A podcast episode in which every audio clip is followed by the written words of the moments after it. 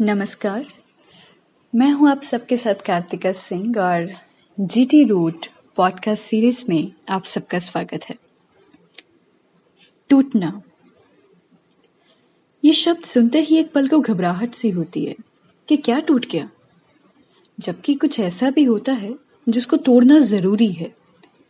उन्हीं में से एक है जातिवाद की सीमेंट से जोड़कर खड़ी की गई दीवारें, जिसके आर और पार केवल मनुष्यता का नाश ही होता है।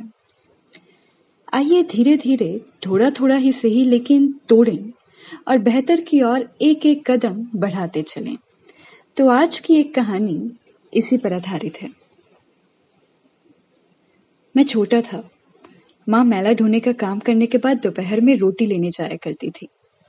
मैं उसके पीछे पीछे चला जाता। एक छोटे से कैंपस में पाँच छह घर थे। माँ एक जगह बैठ जाती। सभी पाँच छह घरों से रोटी वहीं आ जाया करती।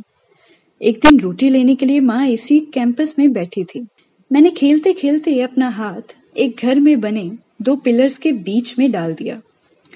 मैंने कोहनी पिलर्स के बीच से पार कर दी थी। अब जब मैंने अपना हाथ वापस खींचा तो मेरा हाथ दोनों पिलर्स के बीच कोहनी से फंस गया। मैंने ज़ोर लगाकर खींचना चाहा तो हाथ और ज़ोर से फंस गया। अब हाथ ना निकल पा रहा था और ना ही आगे की तरफ़ बढ़ पा रहा था। जब हाथ नहीं निकला तो मैं ज़ोर ज़ोर से रोने लगा। मेरे रोने की आवाज़ सुनकर मेरी माँ तेज़ी से मेरे पास पहुँच गई। उस कैंपस में दूसरे कई लोग मेरे पास पहुँच गए। मेरी माँ मेरा हाथ पिलर्स के बीच से खींचने की कोशिश कर रही थी। मेरे आसपास, लेकिन निर्धारित दूरी पर खड़े लोग मुझे और मेरी माँ को तरह तरह की सलाह दे रहे थे। लेकिन मेरा हाथ नहीं निकल पा रहा था। मेरी माँ मेरा हाथ पिलर्स के बीच से अकेले नहीं निकाल पा रही थी।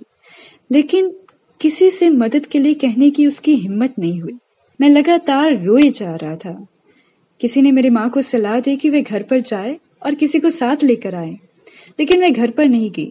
उन्हें डर था कि अगर वे घर चली गई तो मुझे कहीं चोट न लग जाए।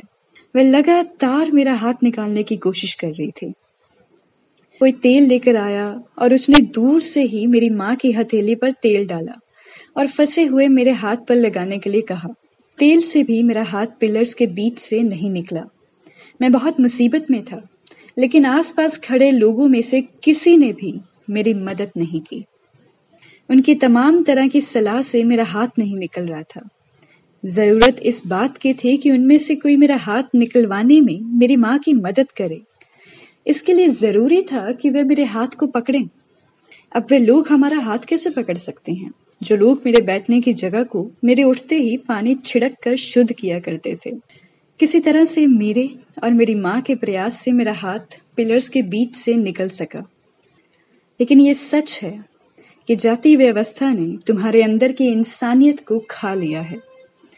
तुम्हारे लिए गाय, भैंस, बकरी, कुत्ता सब छूने योग्य हैं। लेकिन एक इंसान ना छूने योग्य है। तुम्हारे अंदर का इंसान मर चुका है। और ये मैंने लगभग पाँच साल की उम्र में ही जान लिया था। तो ये थी आज की कहानी, शैलेंद्र फ्लेमिंग जी द्वारा लिखी हुई।